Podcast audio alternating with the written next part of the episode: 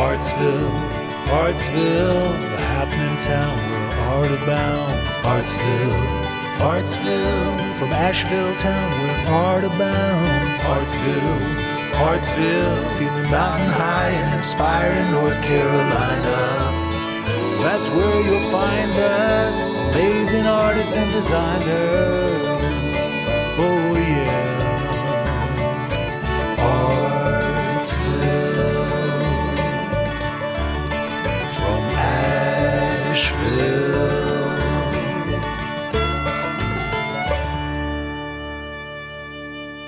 Greetings and salutations, our friends and neighbors. This is Scott Sourdough Power, your host at Artsville Podcast, where we celebrate American contemporary arts and crafts from Asheville and beyond. At Artsville Podcast is the place where you will learn how Asheville became Artsville. And I am joined with my dear colleagues today, Louise Glickman and Daryl Slayton. Hey guys.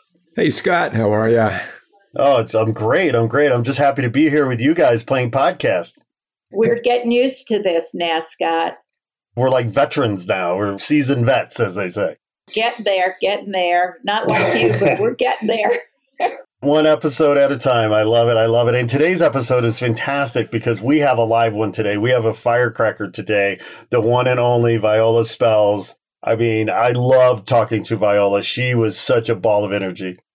She is just a wonderful woman. And we have known Viola since almost as we began as Sandhill artists two years ago. And she made such a hit on our virtual gallery tours that are still on YouTube that I thought when we started these podcasts, Viola was a number one on our list. She is just wonderful. Yeah, she is delightful. And her jewelry is unbelievably gorgeous.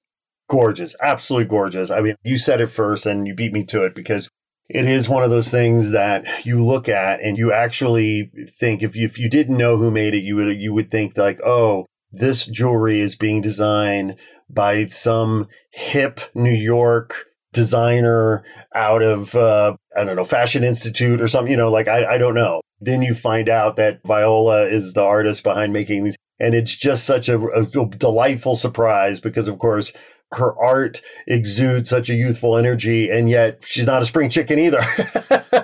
Yeah. Well, you know, this is her second career.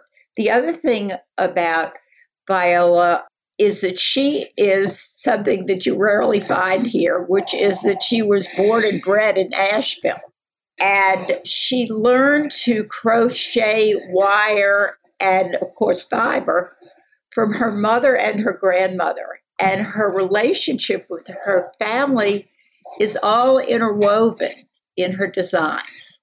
And so Yeah. she went to art school after a full life as a librarian and took what she knew from childhood and brought it into this contemporary design and style that is just so beautiful. It's so true. It, and she is such an inspiration because she really is a real life case study for reinvention, for having a life and then changing that life and going back to your roots, maybe, and bringing that sense of curiosity and joy to life. In this case, through her art. It's such an inspiring story. And she's in the River Arts District right around the corner from Artsville. Fantastic. Fantastic. And now, is her work going to be on exhibit in Artsville space in Marquee soon? She's a smart businesswoman, that Viola. She already has space in Marquee. Oh, wonderful. So they have right up at the very front, they've put all of their jewelry designers in one case where they can be actually very carefully watched. So she is already there, and it's great exposure. And then, if they want more, they could go around the corner to Pink Dog and meet her personally. She works in her studio at Pink Dog all the time. She likes to talk to people, as she did to us. Oh my God, boys, you she loves to talk. And as a podcast guest, that's what you want, right? Because you just want people to share and be open and be articulate. And boy, was she full of stories and full of joy and energy. And so for me, it was a pleasure uh, and a delight to chat with her. So let's not belabor the point, right? Let's get into this episode, right? And hear from the one and only Viola Spells. Thanks. Yes, We're let's go. Ready. All right, here we go. Viola Spells, welcome to Artsville. Hello, everybody. Ha! Wow. This is fantastic to have you here today. I'm so grateful for you taking time out of your busy practice to come and talk about your work. Thank you for coming. I'm looking forward to telling everybody about my work. What do you want them to know about your work? I think it's going to be a fun experience. Ha ha! It is going to be a fun experience and fun for me anyway. But let's jump right in. I mean, what is it about your work that you want people to know? Well, number one, that is sculptural. It's very light. People look at it and might think it's heavy until they touch it and feel it. And that is textured. It's very tactile. And I want them to know that I started doing the crochet wire. My grandmother crocheted, my mother crocheted, and it was something that I started as a Girl Scout trying to earn badges, you know, the homemaker badge. So I had to learn knitting and crochet. So I was all about getting these badges together. So I really first learned how to crochet then. Yeah, yeah. And you grew up watching your mother and your grandmother crocheting. Oh, yes. The house was full of doilies, probably like everybody else's house, on the couch, you know, and on the chairs. And I didn't really have an appreciation for it then because my brother and I used to use them as like spaceships. We would be, they would be all starched and formed, and we would be pitching them around the room when my mother wasn't looking. And then we would nicely put them back in place, you know, when time for her to come home from work. and then my grandmother did all the art. She was a quilter. She did everything. She put away food. She lived in Kentucky on a big farm. That was my father's mother. And she did everything. So I'm guessing that well, if they're on a farm, they're growing food and crops and canning and and, and obviously yes, she did you know, all the preparing the food. canning down in the cellar. Yeah. all of that. Yes, they had hogs. They would kill the hogs, and they used everything. She had a smokehouse where she had country ham, and everything was hanging up. You know, it was all new to me when we first went. What is that? Then I kept thinking, well, well, is this really a working farm? Yes, it's a working farm. It looked a little tired to me as a five year old, but I spent all my summers there with all my cousins. We would walk around barefoot, having fun. And my grandfather, there was five sisters. And when they got married, each one was given a home and was spread around. All of my cousins, our day was consisted of going from home to house to house to house to visit everybody. What a So great that's way to grow up. our summers. And that was in Kentucky. It's in Kentucky, a little tiny place called Barbourville. But you grew up in Asheville, correct? I grew up here in Asheville. Fantastic. So you would spend the summers in Kentucky or did you just go and visit at various times? Like how did that work? No, I would go every summer when I was small. We, my brother and I, we would go up and spend summers there. Mhm. And my grandmother would have all these arts and craft projects that the cousins would do. The other cousins would ask her, Well, when are we going to do so and so? We want to make this. No, you have to wait till Viola and Bill come. Nobody could do anything unless they were all there together. She didn't favor one over the other. She was a hearty woman. She ran the churches. She had her own country store. She was a little short something, like 4'11. And she got around. She had a lot of energy. Well, I'm starting to understand where you get your energy from. Yeah, from my grandmother and my mother. My mother had a lot of energy too. I love it. So, if your experience uh, visiting in the summers uh, there in Kentucky was perhaps more rural and more agricultural or what have you, what was growing up in Asheville like back in those days?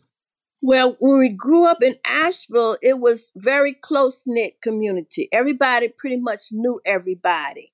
If you didn't know them, you could ask a friend or another family, "Do you know so and so, so and so?" Especially when we started growing up and had little boyfriends and stuff, where you couldn't see that person unless your mother and your father knew all about his family. So they would be asking the friends and relatives, "Who's so and so, and who are their people?" You had to know the people. So the black community was very close. And as a kid, we didn't really enter into the outer world. We was very close knit. We mostly only saw black people. And we would hear my parents talking about white people. I didn't know what they were talking about, these white people. And then there was this, these goats up the street from me. I grew up on Bartlett Street. And this minister of the church there on the corner of French Broad and Bartlett, he had goats in the back. My brother discovered them. And he told my brother he could come up anytime. So I said, Well, you know, this is interesting. We let everybody, all our friends know. I thought about charging money, but I was just too excited just to have different people come around. And then there was this young boy who came up and he wanted, he said, I heard y'all had goats. I want to see them. So I said, okay. So I took him up. Meanwhile, my mother had already told us we couldn't go up there anymore. And I wanted to know why. Why can't we go up? She was busting up my fun routine. So this young boy came up and he telling me how he got around. He was probably maybe like eight or nine, where we were like five or six. And how he did golf clubs, you know, he caddied. And he was, I thought he was a little young to be caddying, but he was like a little hustler. So I started asking him, I said, Well, I keep hearing these adults talking about white people. Who are they? but we didn't know anything about all of that because they kept us close. So he told me who white people were and that he catted for white people. So that's how we found out what was going on in, in the outer world, in the community, because we didn't get to see, we were shielded. We didn't get to see all of those things. How did he describe white people to you? Do you remember? Yes. I was trying to be nice. You said be nice. I want to hear it. Said, this is the good stuff. He said, You really have to be cautious. You have to be careful. Even the nice ones, he said, you have to be careful because they'll turn on you too. So be careful. Mm, and mm. after that, after I heard all about white people, I didn't really want to know anymore about, about white people. I was very happy to stay sheltered. Sure. And there was different periods of growing up in Asher when you would venture out and you would do things in the community. But when something negative happened and I didn't want to stay home and not go out, it seemed like my mother would have a sixth sense about that. And she would do something positive to bring us out and to shelter us, but to show us that we could survive and still get along in the outer world, even though there were things that were not as nice to us for us and she would help booster our spirits. Even though I would never tell her, but she had a sixth sense about that. Viola, what years are we talking about right now? You're talking about the early 50s, okay. 50s, 60s, okay. going into the 60s. I'm a 50 and 60 girl. In the ninth grade, I became part of what we call in Asheville called the ASCORE, which is the Asheville Student Committee on Racial Equality. In most other communities, it was the college students who helped to integrate the community. But we didn't have a college here in Asheville, so it was the high school students who did it, who started it all. Mm-hmm, mm-hmm. And Mr. Rowland, who owned a jewelry store, we would have meetings in the back of his store about doing the marches and the sit ins and how to conduct ourselves and things like that. And even then, I love to read, and I will always go to the library on Saturday. And so, because I was interested in books and libraries, I was on the library committee, and that committee helped to integrate the library here in Asheville. Amazing. Well, that is the beginning of a part of the story that I also wanted to get to, which is how did you become a librarian? Because I mean, what I love about your story, Viola, is that you have had multiple lives uh, it seems yeah, and uh, you yeah and, and, layers and layers and layers right and that's the beautiful uh, human experience and so you're growing up in asheville how the heck did you end up in philly working as a librarian what was that journey like well first i started out after i finished north carolina central in durham and i had minored in library science well i didn't do student teaching so, in order to get a job after I graduated, you had to work what they call a practicum. So, I got a like a B practicum. And so I started as a school librarian in High Point, And from there, I got my master's from Michigan. And then I went to New York Public Library, where I love books. And because I couldn't go to the Central Children's Department, I wanted to be, help children learn about books and introduce books to children. And so I became a children's librarian. Started out at New York Public, and then after eight years, then I went to Philadelphia. So what was that like? I mean, going from a excuse the phrase, but I mean, you're a little girl from little town in Asheville, North Carolina, and then you're going to the big city. I mean, what was that? That must have been a huge culture shock for you. It was a huge cultural shock because that's what I really wanted to do because I didn't have that big city experience. And so I wanted to go to a big city. And when I finished grad school, they had all these people to come from the various library systems to interview us. And so I then decided, well, you know, it's nice to hear them, but what is this place like? Am I going to really like living there? So I went on an interview to Cleveland Public Library, the Free Library of Philadelphia, and the New York Public. And I had an aunt who lived in Philadelphia, and I stayed with her. And she went on the interviews with me, which I really didn't like because I wanted to be like a grown up, go on my own interview by myself. But she insisted. And I didn't really want to hurt her feelings because she was my mother's favorite aunt. And I grew up hearing my mother talk about her all the time. She used to live in New York first. She would go visit her as a child in New York. What fun they had. So I couldn't tell my aunt I didn't want her around. so she went with me to my interview in the free library and was the way she took me down into the city and i actually saw how people lived especially black people that lived in those poor areas and people clumped up with each other in those big apartment buildings. I mean i wasn't used to that. And so I, at first i really had wanted to start working for the free library because really they offered more money but i didn't think i would like the city and then when she took me, she actually wanted to go to my interview in New York. And so she took me to New York. I guess she didn't want anything to happen to me. She wanted to make sure I got there okay. And I wanted to actually see a branch. So they wanted me to go to the library in the Chinese area in New York. So she went with me down there because I wanted to see a branch in action and up close. So then I decided once I saw New York, it was exciting. You know, we came in on the train and things I had never seen. Uh, Macy's downtown, and then they had that little coffee shop. I got the little name of where you would go in. And my mother used to talk about when she first went to Chicago, how they had these little places where they went in to lunch, and you they had like the little I forgot the name she used. They had an automated. But anyway, reminded me of that. So I decided, oh, I want to go to New York.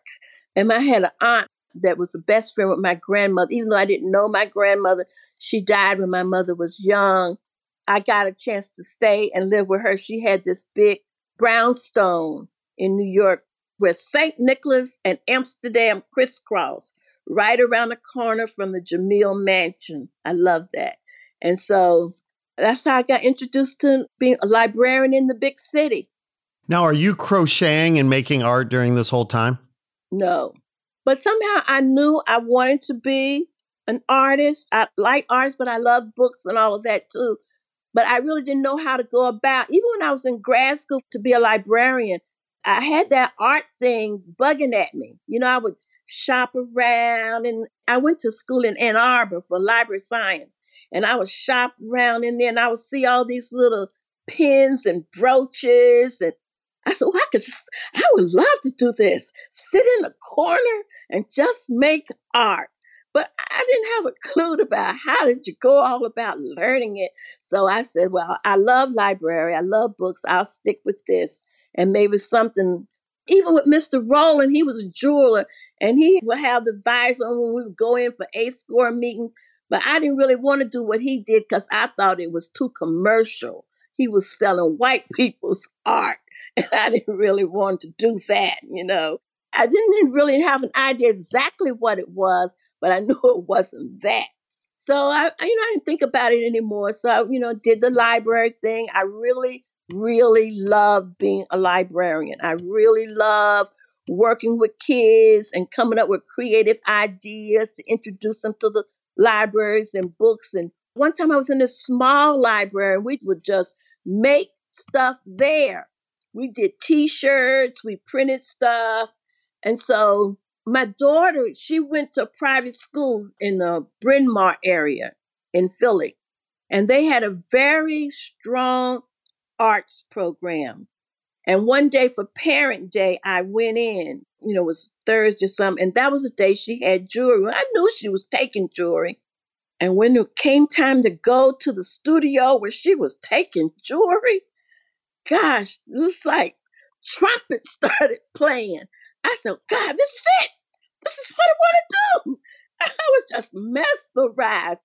You know, used to hear about ministers who would hear the call of God. I thought that was baloney, no such thing. But I actually experienced that. I just knew it was just a gut wrenching. I was a very good parent. But I hate to say that day, I forgot all about Parent Day.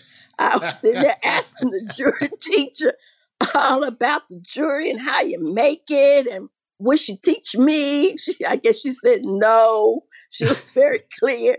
So I thought, well, I gotta learn this. How am I gonna learn this? I figured. Then I read up about the University of the Arts had continuing ed programs because you know I always like a lot of different things. So I said, well, you don't even know. You think you want to do all that, but you don't really know if you're really going to do it. You need to go and find out. So I took a continuing ed program at University of the Arts. That was the first one. And I really, really loved it. But it was just too much. And a teenage daughter, I had a demanding job. I was in charge of a large library with 70 staff people. I said, you know, this have to wait till I retire. I don't think I can take another thing on. So, meanwhile, I did take another continuing ed class at Temple's School. I forgot the name of it. Uh, it'll come to me in a minute. I liked it better because it was on the edge, on the northern part of the city, and it had parking space. That down into the city, trying to find a parking space, rushing to class, that was a bit much. So I did take that at Temple. I loved it too. And then they discontinued. I was so upset. I was arguing with the people. How can you discontinue the class? People love this. She said, Listen, lady, the grad students manage this program and they don't want to do it right now. So what could I do? So I had to wait. I planned and then I waited till I moved back to Asheville and I found a graduate program at East Tennessee State. I went over there. I finished the program. Then I got my jewelry going and I love it every day and ever since I finished. So that's how I got into it. Well, that is such an inspiring story and it and I hope people listening I hope it inspires them because what you're teaching us is that never stop learning.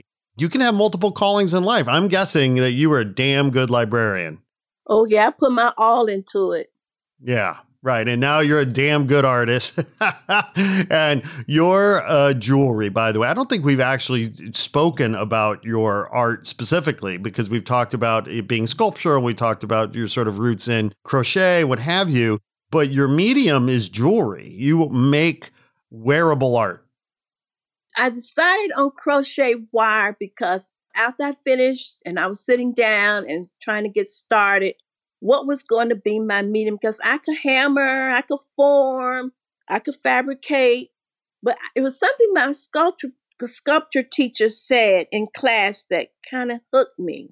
One of the first days in sculpture class, she said, "You know, when you can put dashes, your eye fills in those dashes and it becomes whole."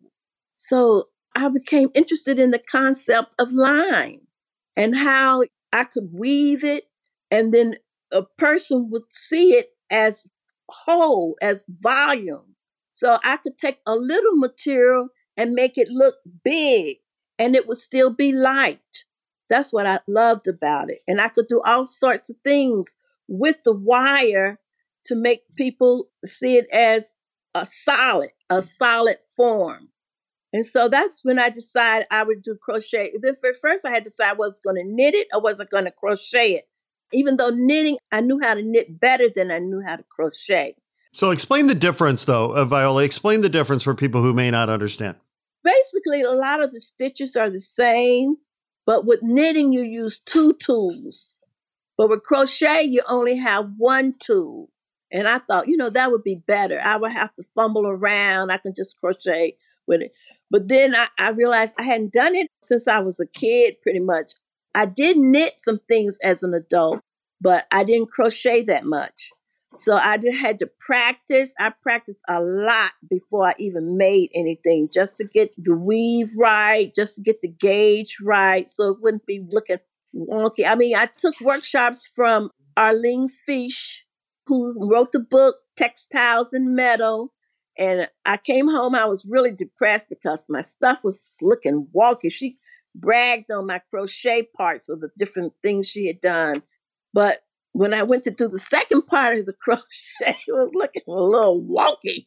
So I said, I don't know if I'm going to be able to do this. But I didn't despair. I just got busy, just kept practicing, just kept practicing until I got it the way I thought it should look. And then I started making bracelets. That's what I started out doing. And they had a studio stroll, and I made all these bracelets. And I sold them really cheap. I made really these thick, wide bracelets, and I sold it for 20 bucks. And a girl had been a friend of my daughter who had been really nice to her, came by the studio. And so I said, You know, you've been so nice to my daughter. I'm going to give you a bracelet. Just pick out any one of these bracelets you want. And she did, and I gave it to her. She walked around studio stroll and everybody saw her bracelet and wanted to know where she got it from.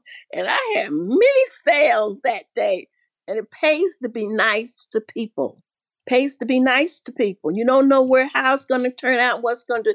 And she brought me many sales that day by walking around the different studios with my bracelet. So, what do those same bracelets sell for today? The same bracelets sell today a hundred bucks at least. There you go. There you go. That's one of the real- lessons, right? Some of the real tiny ones, the two rolls sell for fifty. I sold those for fifty. Right, right. Well, what part of what I love about your work is that it is well, it's so sculptural, but it and it to your point, right? It looks solid, but it's not. And it looks heavy, but it's not. But yet it probably looks delicate, but it's not, right? So talk about the materials and talk about what inspires you. I mean, in your process, I'm sort of jumping around a little bit here, but let, let's start with your process. Are you sketching first and then beginning to build? How do your ideas come to life? Well, I think when I first started doing it, I had in mind. I don't think I sketched first. I just started making them. But as time went on, I mean, I do both. I sketch and I also just inspired to move. It's something, it's, maybe it's just in my head, or I saw a silhouette of something that interested me. So I just decided I'll just do it like that inspirational making. Mm-hmm. But then if somebody sees something and they want something like it, then I have to sit down and sketch it out. I have to count the number of stitches so they all come out looking the same way. Because people see it, they want it to look exactly like that. And I may have done the piece inspirationally. But now I've got to go back and actually count out stitches and You're like, oh man, what did. I do? You go back and reverse So engineer. each Yeah. piece, I said, how did I do that? I'm, Yeah. How did I do that? So each piece will look that way. But more and more, I'm beginning to sketch. More and more, my pieces are mostly sketched out. Mm, mm, mm. And then what about your color palette? I mean, do you seem to go back to sort of a, a similar palette or are you just inspired? Do you keep create ranges? I mean, uh, talk about how you think about developing new products. I personally like the blacks, the grays, the whites. I like that palette. I love red. Red is one of my favorite colors. Since I was a little girl, red was my color. But a lot of people don't like red. It's too bold for them. You have to have a really outgoing and strong personality to carry red or really like red. Most people, they don't want to be seen. So they like retiring pieces, you know, simple pieces. But people who are out and about and working and doing things. They like those artistic pieces, those statement pieces. So I have some that are just regular, simple. I call them my introduction pieces, where there may be just two rows with some crystals, and they love that. They love the beads in it and the gemstones. I try to make with gemstones and I just keep it simple. Pieces like that people do love. And because I didn't have an idea about art, I really take an interest in teaching kids how to make art, how to make wire jewelry, how simple it can be. You can just take some wire and have some nails in a board and just string it around and just keep doing that and connect them with jump rings. And you can have a bracelet, you can have a necklace. So I teach after school kids how to make jewelry. We do wire jewelry, and then that can, believe it or not, something very simple is just doing a simple design with a piece of wire can be hard. Kids see it can be hard to them. So then I might take some copper shapes and they can use nail polish and put on the full the copper shapes. And a lot of kids have you'd be surprised how good ideas they have in terms of color and putting color down. We use Prismacolor pencils because you know they don't have all that those fumes and gases to make them kids sick that you know it's clean fun. So we spoke earlier about your energy level and as i was reading up in terms of preparing for our chat today i read somewhere that you like to work at night. You're like a vampire.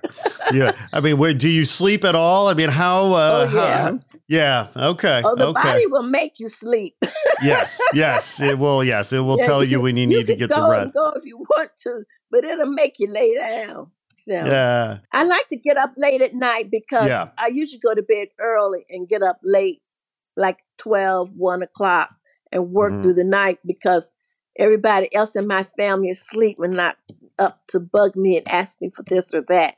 And I can concentrate better. Mm-hmm. And then do you do that a couple nights a week or, or how often do you work through the night? I almost every night I try to do something on my art every day. Every day. Every day because I try to develop a strong work ethic where it comes to working because you never know when opportunities come. And when they come, I want to be ready because when they come, I get excited and I get all flustered. And if I don't have it together, I'm on a basket case. So if I already have a lot of work already laid out and planned, I don't have to go jump through hoops and get myself all upset I have a lot of stuff that I can draw on or pull from. Wonderful, wonderful. Well, tell us about the Chit Chat Fashion Show. Oh, the Chit Chat Fashion Show. I wanted to be a part of some of the events that people were having, and I kept finding I, I couldn't get into them. They wouldn't let me in, or if I did get in, I would have difficulty interacting, especially if maybe it was young person. I didn't want to do to my jewelry what they wanted me to do. So I decided, you know, as growing up in Asheville and as being an African American to operate in this country, we have to learn to do a lot of things on our own. And then I met Duncan Shibaldi, who's a photographer, and he does a lot of fashion fabs or fashion labs where he brings the artists, he brings the models, he brings the designers all together and they take pictures. Well, you know, I really hadn't thought of like, I thought of photography, but I really hadn't given that much thought to. He came by my studio and he liked my work. So he decided to do a fashion thing in my studio and he brought the model and I just kind of opened my mind up to the model wearing the jewelry, where people can see the jewelry on the body and how it's going to lay. And I thought, well, I would like to do a fashion show. I would like to have a fashion show, but you know, I had to kind of think about me, my personality, how I would do it. I didn't really want anything where I was going to drive me uptight, where everything had to be just so, all the lights and, you know, a big drama. I wanted to be relaxed and casual and sort of introduce the idea to Asheville that they could have fashion, they could do things, but it didn't have to be a big drama event. And I didn't realize until after I thought about it. I guess I sort of tying it into what I did as a librarian to bring the community into the library and planning programs and events. Because sometimes when I first started out in the art world, I would get mystified about how do you get people to come? What do you do to attract them? So then I some said to me, so well, Viola, why don't you just treat it like a book? What would you do if it was a book? And I said, oh, I would have an event. I would do this. I would do that. Because we used to have a lot of family oriented events in the library to bring them in. So I came up with this idea about chit chat where people could just talk to each other and talk to the model and find out, ask the model questions about the art, about the dress. And then I also thought, well, I don't want to do clothes. You know, I like clothes, but I didn't really want. So I thought, well, I could collaborate with another artist. They could do the clothes. I would do the jewelry. We would do the event together. That would help her. That would help me. And I found that when you did collaborations, you learned a lot from the other person because you have to lean into them and what they bring to the table. They have to lean into you and what you're bringing to the table. And then you come up with a nice mix. And so I collaborated with this artist and she brought the clothes. And the first one I think was called Leaves because people come to Asheville to see the leaves. That's what Asheville has the gift of leaves. And I love leaves. So we did that. She had all the clothes. This was the fall colors. And then I matched the jewelry up to her clothes. And we had food. We took intermission. People walked around, looked at the jewelry and the clothes, asked questions. We talked. And it was just a nice small group. I think we might have started out like 25, 30 people. And each time it grew. And each time I did it with a different artist. That was a really fun thing. People loved it. It was great. I haven't done one since the pandemic because right. I just can't just bring people together. You know, I just exactly that. Yeah, well, that was my next question. I'm guessing that it, based on the story, it sounded like it was all pre-COVID, and now we're sort of all coming out of this. So it's the future is a little uncertain about when the next one is. But what a wonderful approach to promoting the work and marketing the work and, and bringing people together in a very approachable, accessible way, very friendly and fun versus serious. People, they really loved it. They loved it. We had lots of pictures. They loved the food. They loved just talking to each other, walking mm. around. So it was good to get people to come out. It just, and then when COVID happened, it was like, oh, what do I do now? Absolutely. Absolutely. Well, so Viola, you ended up coming back home. You grew up in Asheville, then you headed for the big city. You had a whole life as a librarian. Then you retired uh, from being a librarian. You went back to school to study art and you ended up back in Asheville. What was that like for you coming back home? Well, I think I always knew I would come back home, even when I first left. I really was sad to leave my parents here. But during those times, in order for us to have jobs, you had to leave because they just didn't have jobs, the kind of job I wanted. They just didn't have it here in Asheville, or you didn't have the opportunity to get it. So my mother was sick, was number one. I had to come back home. I mean, I did a lot of things to try to manage her care from Philadelphia, but it was very difficult. So I decided I was going to come back home uh, where she was. And it was difficult because Asheville being small, I was used to a big city. You could just think of ideas or you want to do this, you could just jump up and go over and do it. Or you could go shop, but it wasn't always here. I had to get a lot of things, order things through the mail and things like that to get things. So that was difficult. You know, I had to get used to that. And then I grew to love Asheville again. I think when I first came back, I still thought of Asheville as though the way it was when I grew up during A school years, the segregation years. And so I really didn't like Asheville. And so when I would be to school and the kids would say, Well, Viola, where are you from? So I said, oh, I'm from Asheville. Oh, Asheville. They were going on about Asheville. I said, Asheville. They like Asheville. I got to take another look at Asheville. Why do they like Asheville so much?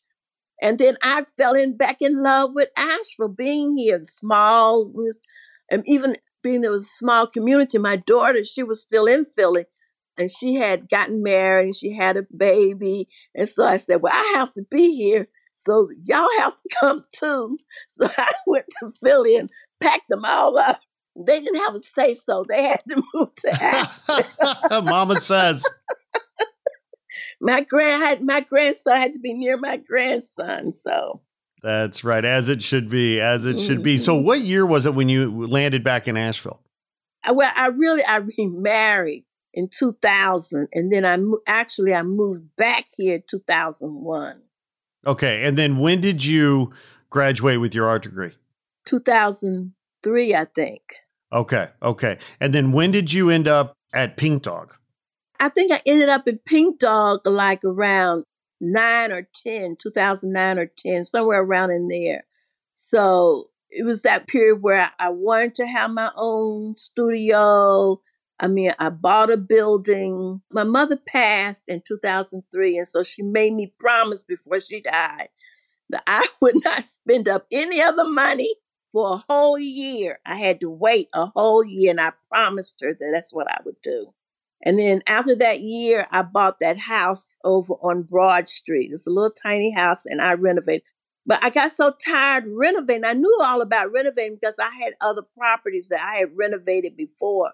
But it just sucked up so much of my blood, I didn't, my energy, that I didn't have any time for art. And I wanted to be an artist. So I decided we have to close this shop up. I'm going down to the River Arts District, find me a space down there and get it going. But I wanted it. It took a lot to get it going. I would say, Oh, I'm going to have my business. I'm going to have my business.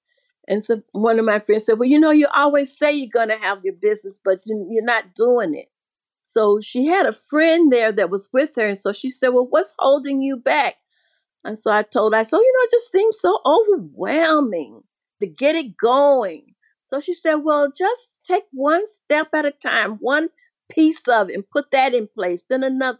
And that's what I did. I just started looking at one piece. I practiced. I decided on my medium. I practiced it. I got a little few pieces going. Then once I had a like a little collection, then I went to find the place. I shared a little space in the glass studio. That was my first year. And after that was clear sailing. Mhm. Well, starting a business is challenging for anyone. And, you know, artists are sometimes loath to deal with business. How are you feeling about becoming an entrepreneur and a small business owner? Because that's essentially what you were taking on. Well, I knew about entrepreneurship because when I was in Philadelphia, I had gotten all these properties.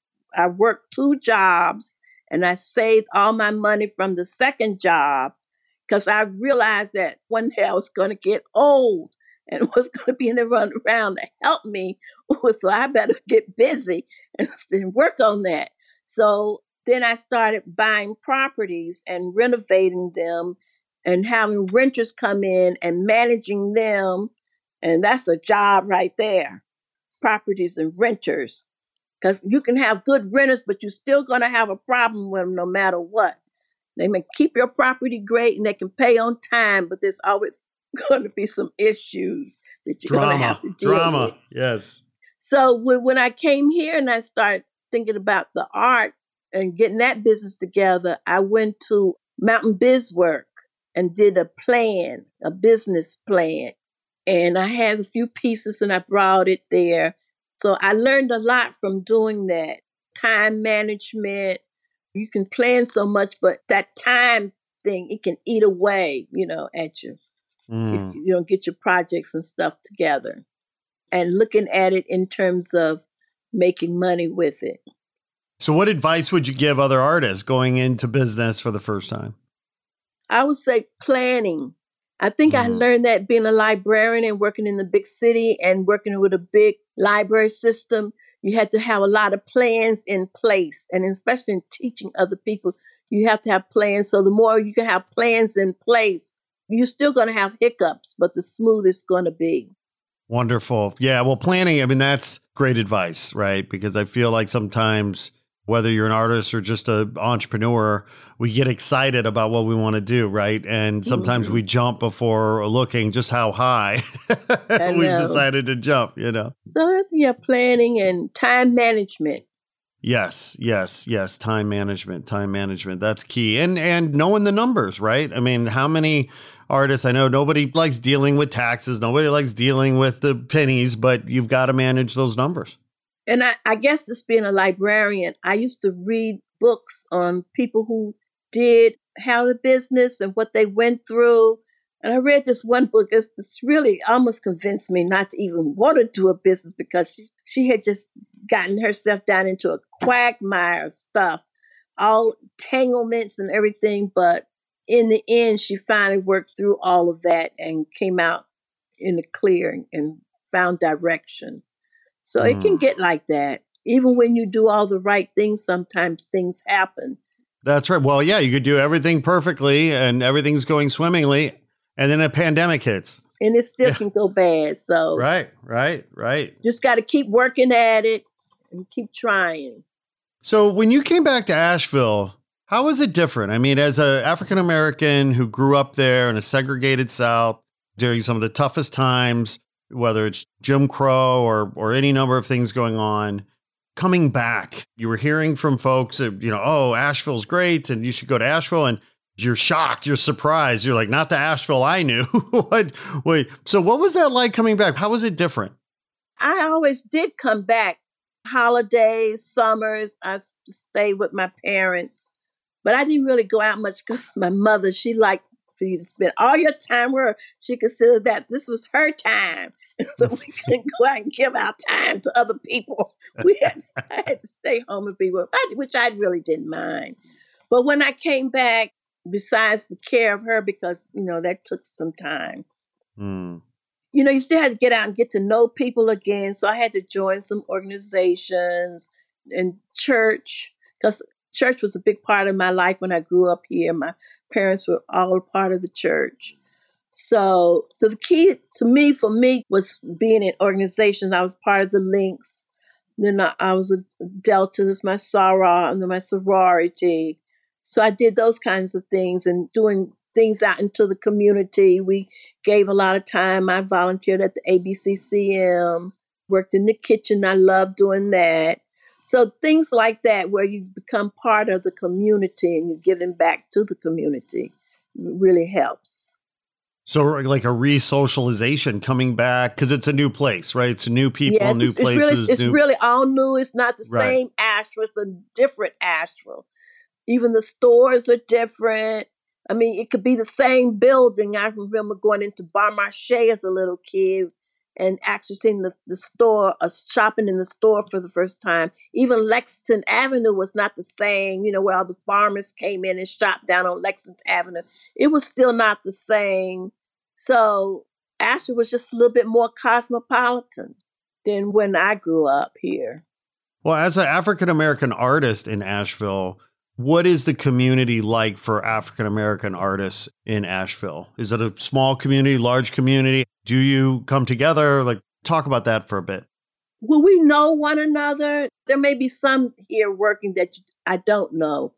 But for instance, I think it was last year, or maybe it was two years ago, we did show at the Art Center called Asheville Through My Brown Eyes. And so Mm. it's all African American artists. So we've got to know one another that way.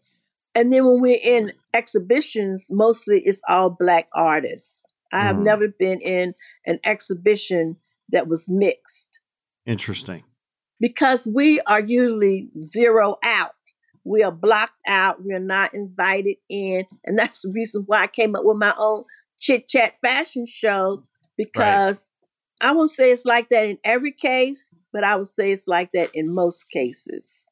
But when you deal with the public, you deal with them from an artist's point of view, not that you're a black African American artist or whatever, because it's all different kind of people that's buying your work.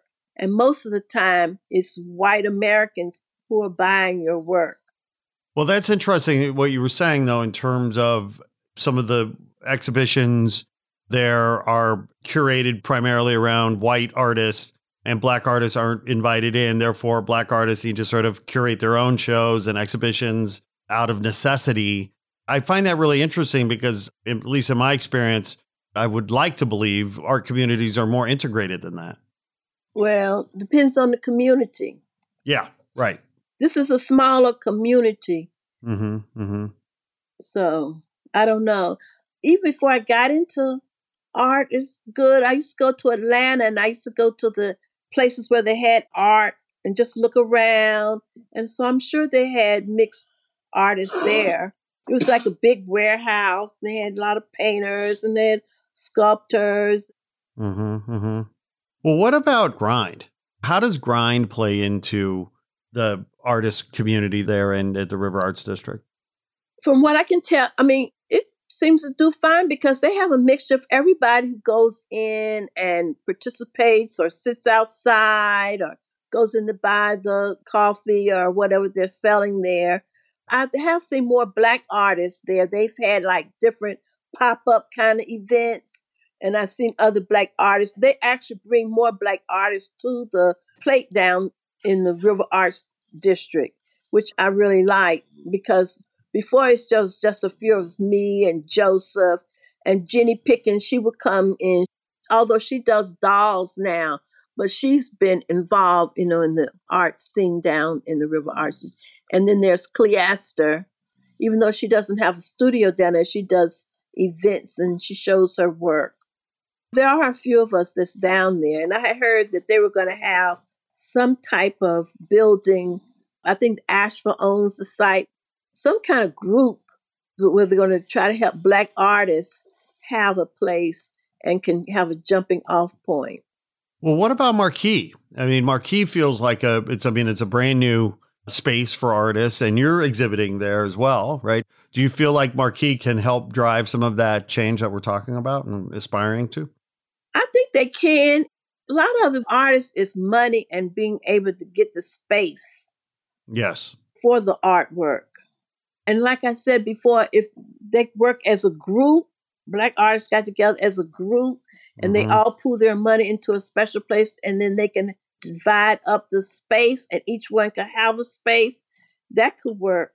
I probably had the advantage because I worked early in my life and saved money and managed mm-hmm. money better. And mm-hmm. so I mm-hmm. had money to devote to a space mm-hmm, for art. Mm-hmm. And so I had kind of planned it a little bit better. Mm-hmm. But when you're just starting out, you're young and you know, you start being an artist you may not foresee all of those things. You know, first you have to get your art together first. That takes a bit. And then now you've got to find a space. What platform are you going to promote your art? Everybody has to find that platform that's good for them. Some people can have a platform just be online and they can make that work. I don't think I'm that great of an online person. I have to have a platform and then maybe I can dip and dab with online. But some mm-hmm. people can make online work with them quite well. Well, for people listening who want to find your work online, where would they find you, Viola? I'll usually direct people to Instagram. I have mm-hmm. more variety. Anytime I do anything new, I always put it on the Instagram. Zenobia Studio on Instagram and it's public. But I mean, I have Facebook. I have another one called Spells Viola on Instagram. I mean, I have several things on online but Instagram is where I usually tell people to go. Zenobia Studio on Instagram. Spell that for us, please. Zenobia is my mother's name. Z is in zebra, E N O B is in baby, I A. What a rightful and beautiful honor to name your brand and name your company after your mother because without her, we wouldn't have you. And Viola Spells, you are a gift to us today. We thank you so much for coming on here to Artsville and telling us your story. thank you for having me. I've enjoyed it. It was fun. Yay. Well, that's what we wanted. And your work is beautiful and stunning. And my, I'm not going to, if my wife hears this, uh, I guess the secret's out, but I'm totally buying my wife some of your work. Cause it's, I, I, I, yeah, yeah, I can't, I can't. Yes, yes, yes. It's going to be a good gift for her coming up. And I recommend that to anybody to, to check out your work because it is absolutely stunning. Viola Spells, thank you so much for coming on to Artsville. Thank you. Thanks for listening to the Artsville podcast. Please make sure to like this episode, write a review, and share it with your friends on social. Also, remember to subscribe so you get all of our new episodes. Artsville is produced by Crew West Studios in Los Angeles in partnership with Sandhill Artist Collective in Asheville, North Carolina. Our theme music was created by Dan Ubik and his team at Danube Productions. Artsville is edited by We Edit Podcast and hosted by Captivate. Thanks again for listening to Artsville. We'll be back soon with another inspiring episode celebrating American contemporary arts and crafts from Asheville and beyond.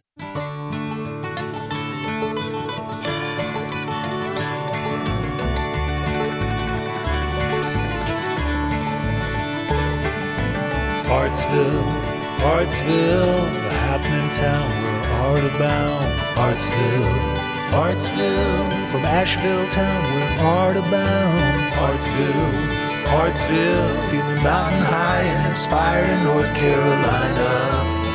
That's where you'll find us, amazing artists and designers. Oh yeah. Artsville from Asheville.